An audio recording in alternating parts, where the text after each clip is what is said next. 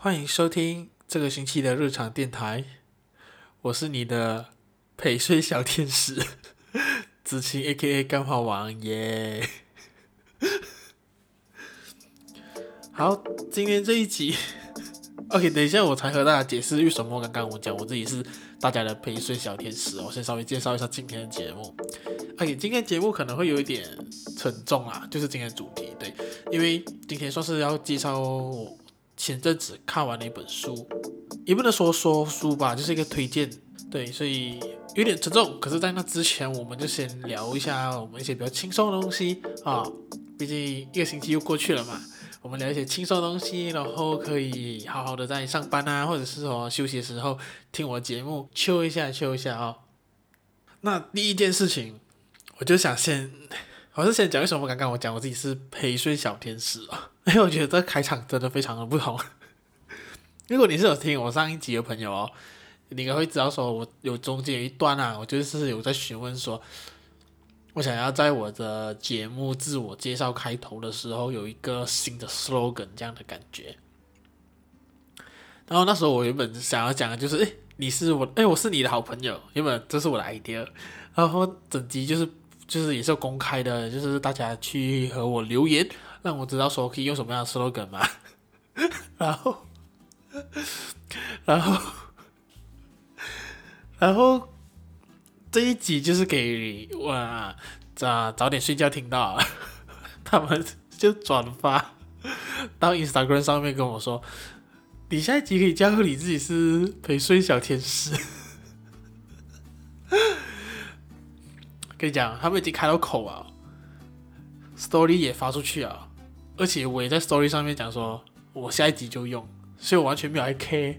完全没有爱管说，我今天这一集要讲一些比较严肃的东西，我直接用，直接讲，我就是陪睡小天使，啊，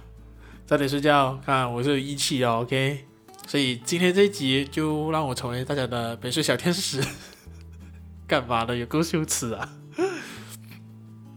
哎，稍微回顾一下这个星期哦，这个星期我干了什么大事？这个星期我干了最大的一件事情哦，也跟我前几集节目有关。二月现在还愿呢，干。因为前几集哦，我就讲到说，我想要开个群组嘛，就是可以收集，就是可能说邀请本地的马来西亚 podcaster 聚集在一起，然后我们可能就互相交流、互相认识这样子。这东西其实除了那时候节目讲之外，其实很早之前我就很想要做，可是我一直很不敢，然后一点就觉得为什么是我？为什么是我？等一下等别人做这样子。可是我不知道这个星期为什么，我不知道我突然发生了发了什么神经，我就直接开了那个群组。当天大概就是凌晨的十二点，我就打好一个 罐头 message，听起来好像没有很嗯。很有诚意的感觉吧，就是容易发啦。对，打了一个罐头 message，然后发给那些我认识的 podcaster，然后邀请他们加入。哇，真的很羞耻，而且那时候就是我当时发完的时候，其实我的耳朵是热的，脸有点红了，我就觉得好羞耻哦。我现在真的做这件事情，因为我一直知道我。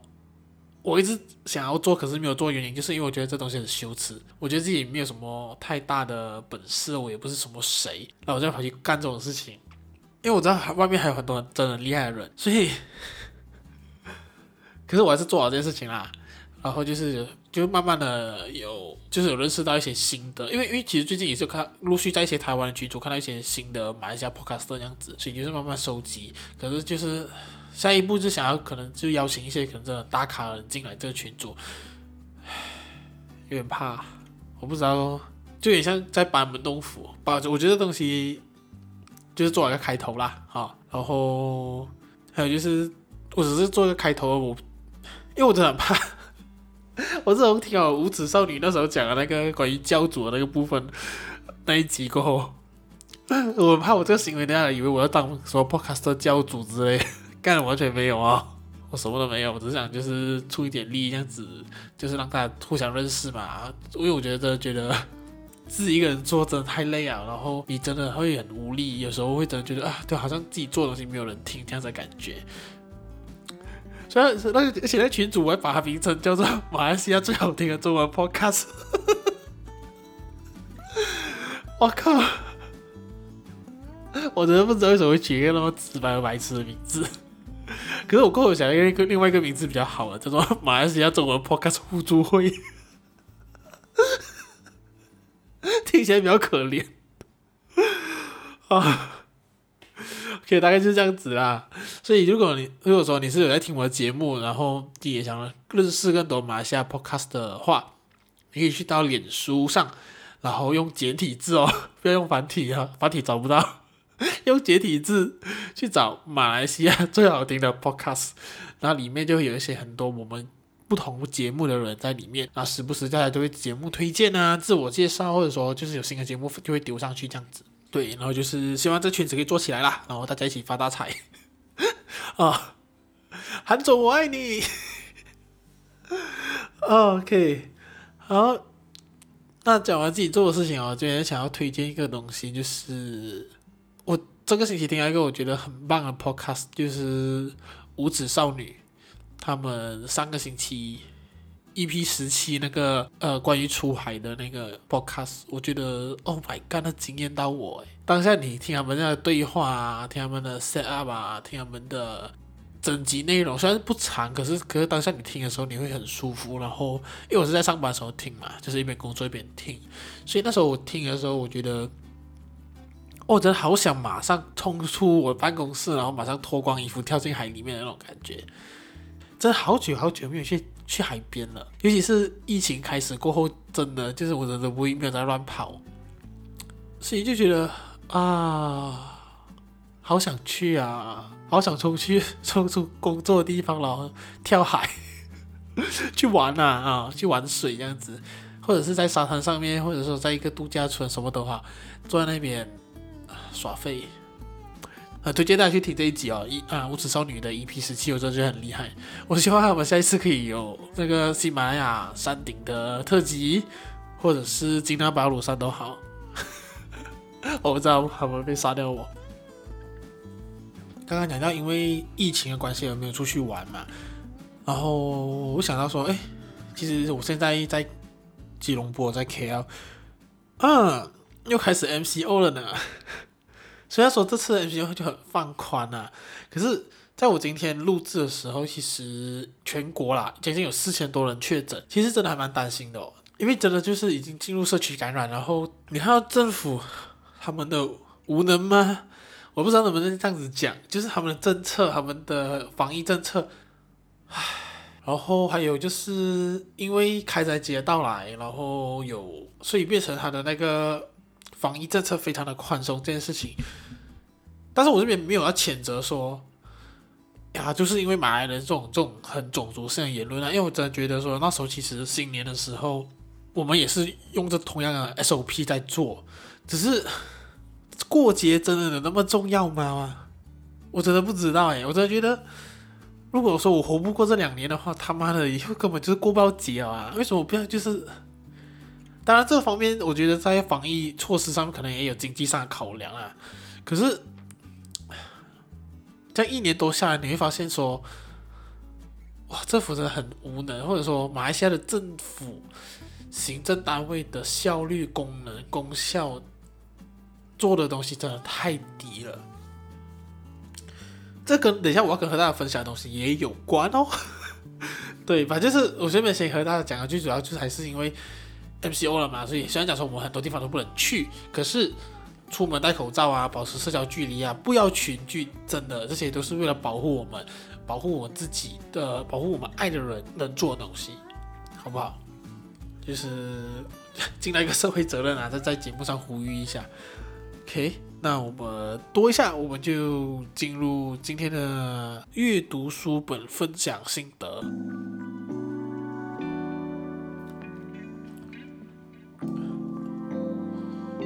嘿，你是不是想说，诶，为什么节目还没有开始呢？为什么突然在讲别的东西呢？那是因为我们接到业配啦。好，那今天我要业配的东西是什么呢？今天我要业配的是一个马来西亚的手写字品牌，叫做日常练习哦。OK，日常练习，它平时就主要是出没在音乐季或者是说文创市集上，而且每次只要它出没市集哦，我都会去，我都会去。看这个手写字品牌，因为我总是可以在他的档口上面可以找到一些新的东西啊，找到一些跟自己生活相关的语录啊。我觉得他真的很会挑啊，他每次去摆摊的市集啊、音乐季啊，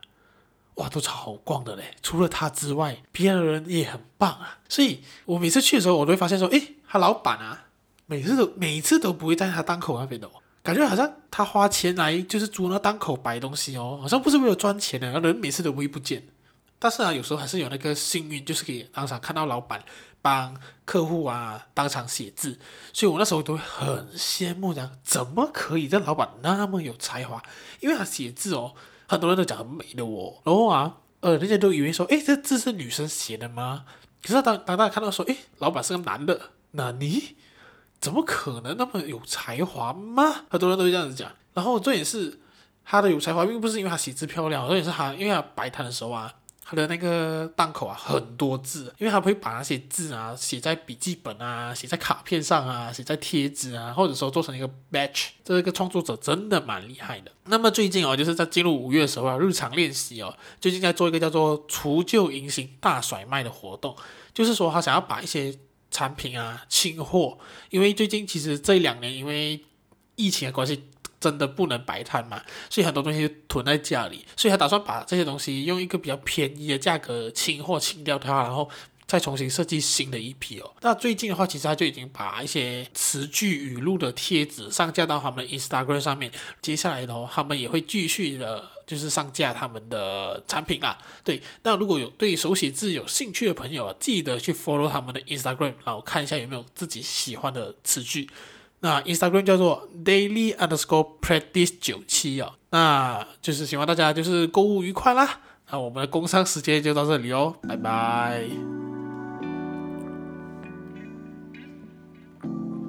OK，好，这次是的是要开始我的节目了哈。OK，那我先稍微讲一下我今天想和大家分享的书本哦。虽然说标题可能有写啦，因为我标题还没有决定。OK，今天我想和大家分享的一个心得，我阅读的书本叫做《马来西亚的政治文化特写》哦。那作者就是黄大志，他其实算是一个本地作家，然后他也是一个专栏啊，还是一个博士。为什么我会买这本书哦？我和大家分享一下。其实是因为这样子，那时候有一次我就是不小心把我电话弄坏嘛，然后我就想要就是去修我的电话，可是因为我是一个没有戴手表的习惯的人，我很仰赖我的手机，有手机就是我的一切，所以那时候修手机的时候，就是因为手机就是拿拿去给他了嘛，所以我就在那边等三四个小时吧，可是我一直不知道时间的经过，然后我又没有手表，所以那时候我就是以一个非常有点土豪嘛。还是一个老土的方法，就是我一直去买东西，然后买东西得到收据的时候，看收据上面时间，大概知道说现在是几点。那时候其中一件事情，我就是去 Popular 买书本，然后当下我就选择买了这本《马来西亚政治文化特写》，因为它就有二十五块吧。我觉得二十五块一本，内容含量还蛮重的书，真的觉得很划算。但是同时，我也是觉得说，哇，这出版业真的是不容易啊。就是我觉得本地已经很少人看书了，你一本书可以卖到一千本，感觉真的很厉害。然后重点是你的价格要放在二十五块，我真的觉得哇，根本就是陪着在做啊。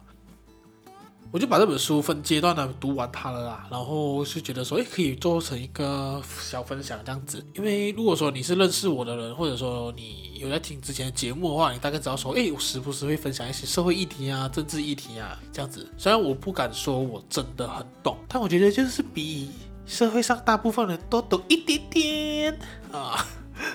对，所以那时候真的是我看了，我就觉得，诶，其实这本书它简简短有力。然后可以，我觉得就是如果你是对社会或者说政治议题有兴趣的朋友，真的是觉得你们可以买来看一下，因为它是一个报纸里面专栏的文章的集合体嘛，所以它每个都被其实能讲的东西不太多，它都会比较偏向于点到为止这样子，所以我觉得真的推荐呐。那我今天其实并不会说把整本整本书的东西全部讲完出来，因为我觉得最主要的就是。其实我还是希望大家就是会去买来看，如果你有兴趣的话，去支持一下本地的作者啊，本地的出版业这样子啊。所以我这边大概就只是一个分心得分享啦。这本书就有分成四大章节哦，我稍微和大家，我第一次做读书，就是 做这种读书分享会，就是有点手足手足无，就是有点不知所措啊。它主要分成四个章节哦，然后每个章节有不同大小长短的那个呃文章。OK，那第一个章节就是讨论的是关于马来西亚政治跟政府行政的问题。第二个就聊到就是宗教跟种族主义。第三章聊的是社会跟经济课题哦。第四章其实会比较 specific 点，聊的就是华人社会的文化的问题。我会稍微讲一下，我觉得每个章节让我读完过后很哇哦的一个东西，就是可以以第一个章节吧，政治与政府的行政的话，其实这个大概大致上可以了解到说马来西亚的政治情况是什么样子的，政治官僚跟技术官僚的差别是什么？这个东西其实我觉得蛮不错的，因为好像你看到现在的部长啊。不管是西盟、国门，或者是国国政的话，很多时候他们委任部长的时候，都是因为呃，你在这政党啊，或者说你的你的战绩很不错，或者说你是在党内有一定的职位，所以你就会被委任到内阁里面当部长。所以这种就是政治政治官僚。然后技术官僚是怎样哦？技术官僚就是说你委任的那个人有那方面的专业的，就好像说以现任的财政部长。他其实是一个银行的总裁，如果没有错的话，然后或者是说之前西蒙的杨美盈部长，他也是有那个环境跟能源的那个学历，技术性就是还有当那方面的知识而担任那方面的部长，对，所以就是我觉得这个在我们国家也是一个没有的东西，对，比较少，很多时候都是政治委任，就好像。讲个笑话啊，就是你会发现说，每一任的每一任的政府哦，他都有一个很奇怪的通病，就是交通部长一定是华人，我不知道为什么。然后人力部长一定是印度人，你可以去查近几代的政府都有这个倾向。那在那之前，其实也有很多有几个华人吧，如果没有错的话，也当过财政部长。那直到说到林冠英上台的时候，他们才就是西门上台的时候才会换林冠英嘛。那基本上，我觉得如果说我们马来西亚的种族气氛没有非常的不好的话，跟你讲，财政部长应该很多时候都是华人当，因为他们总是有一个 mindset 嘛，华人数学一定最好，华人最会赚钱。这个东西在这本书其实也讲到了。稍微讲一下第二章节吧，就是宗教和种族主义。那这一方面我，其实讲了很多，就是关于买种族主义的行为啊。然后在这一章最让我觉得比较。哇哦的有一个章节叫做马哈迪的内心世界哦，那里面稍微有讲到说，就是马哈迪以前在小时候，可能就是他在读书的时候，因为好像是在新加坡读书嘛，而且那时候是马兴还没有分家的时候，所以他在那个时候，其实在新加坡读书的时候，其实有遭遇到一些可能当地华人或者说当地比较有名气的人的一些不好的对待。所以让他有一种对于华人有一种很不好的心理，就觉得说华人就是霸占财富啊，很会赚钱啊这种样的心态啊。然后当下我读完的时候，我也觉得说，看这东西，如果极端起来，还会成为希特勒哎，好极端了。就是你小时候受到一些创伤啊，然后可能就是让你觉得，我、靠，我就是要把这种族灭绝掉啊，就是因为他们让我们就是成长不来这样子。因因为身为华人嘛，其实。我们同文层很厚，就是我们基本上都会一直接触到的都是华人，我们会用华人的角度去看马来人。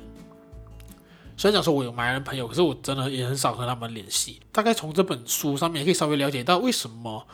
说他们会偏向保守，大多数都是因为政党的关系啦，就是说操纵种族牌啊、宗教牌啊，其实就是让他们觉得。还有就是排外的这个想法，让他们觉得说啊，我们就是这这片土地的主人，我们就是呃要把他们赶走，他们都是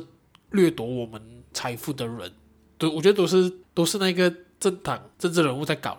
好，那第三章讲的就是社会跟经济课题哦，在这一方面其实比较默认，就是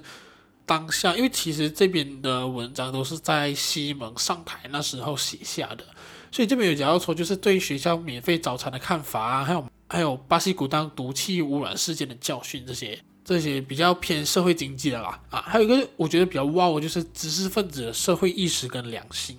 如果说读大学就是一个知识分子最低标准的话，那为什么我们现在满街都是大学生，可是我感觉到我们社会并没有趋向进步呢？OK，然后他这边也讲到说，知识分子其实最最重要就是什么？要批判社会，或者说对社会东西有自己的意见主见。可是你会发现，没有，在马来西亚没有，不管是华人、马来、印度人都没有。虽然说他这边有稍微讲到，就是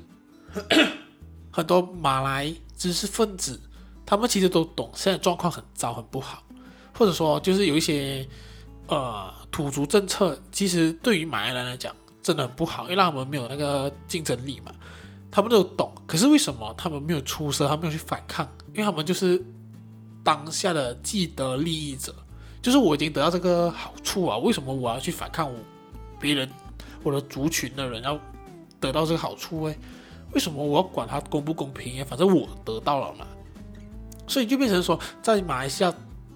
现今社会，很多知识分子知道不好的，却不敢讲，或者说不想讲，因为反正我都拿到嘛，我都有这种好处啊，对我没有关系啊。可是这其实对于一个社会或者说对一个国家是非常不健康的。对，这边也是这一章节让我觉得印象深刻啦。那第四章节讲到关于华人社会的哦，就是觉得就是。这个章节我就觉得还好啊，可是有一个我觉得这章节最让我真的不太认同，就是那个非法金钱游戏为什么在马来西亚就是一直都会不会根绝哦？当然还有这边讲到说华人就是爱钱嘛，爱贪贪这个东西，可是到后面的结论就是结结在就是说，因为马来西亚政府执法不力，不能豁免，真的是因为马来西亚的执法单位真的很差不好。可是，我觉得这个东西还是主要回到于就是马马来西亚华人社会的价值观吧，就是会真的很贪，然后觉得说想要走捷径这回事。当然，我觉得看书，呃，也不是说你一定要完全相信，或者说觉得它的内容完全是对的，反而你可以要去带着一个批判的心去看。看到里面讲的东西是不是对的，或者说觉得诶，为什么会这样子，然后去反思它。但是我觉得在阅读这本书的当下，我得到了，当然除了刚刚我和大家分享的章节的东西之外，有跟我更了解到为什么马来西亚的政府效率能那么低。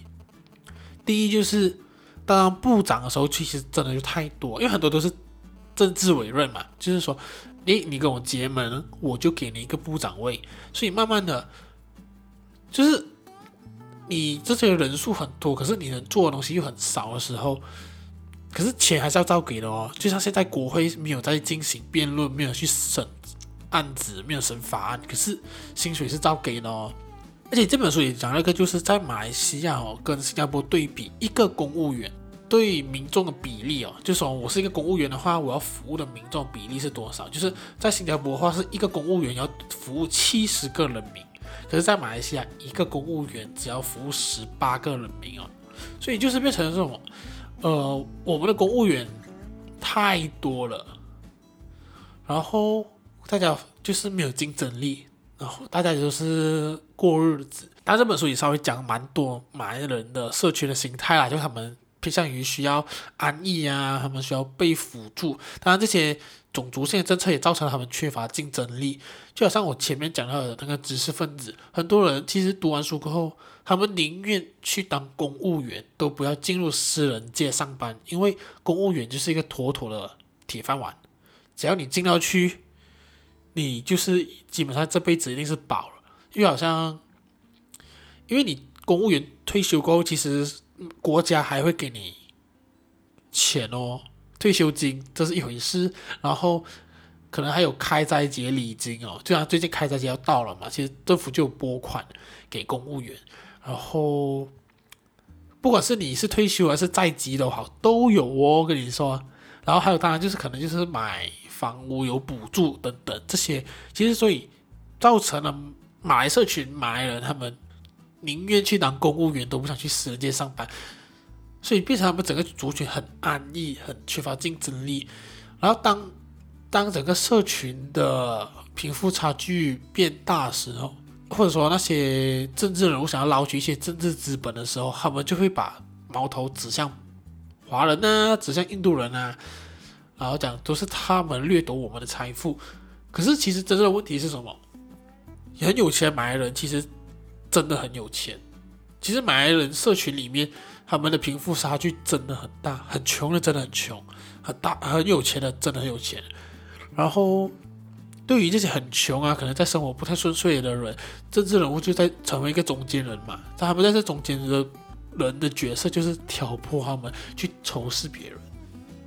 所以这真的是很不健康、很不好的一件事情。马来西亚最不能讲的东西就是五一三事件。那五一三这事件其实是马来西亚一个政府政治的转捩点，让我们的政治从多元走向了种族政治，而，这一切也在延续着。所以你要大概知道说为什么政府那么烂的，不能说因为他们是马来人，你要去去了解他的问题啦。所以我觉得这本书真的蛮推荐哦。哇，这讲好长哦，这集。啊，也剪起来应该还好吧？希望 OK。那这是我第一次做一个书本的心得分享啦，所以希望你们会喜欢，或者说可能你过后觉得说，哦，这集讲的不行，我都不知道你在讲什么的话，也欢迎让我知道啊，那我以后就不讲了。对，所以感觉这一集真的是陪睡小天使，真的是超级沉重的课题，真的觉得很适合睡觉前听。还是早点睡觉，已经预测到我会做这样的题目，所以才叫叫我当陪睡小天使啊。呃，如果你喜欢我节目的话，记得就是分享给你的朋友。然后，如果说觉得我讲的不错的话，就是在 Spotify 听的话，可以把 share 去 Instagram 哦。然后还有就是在 Apple Podcast 的话，记得给我五星评价，那我把我的节目冲上云霄哦。好，那我今天的节目就到这里啦，我们下个星期见，拜拜。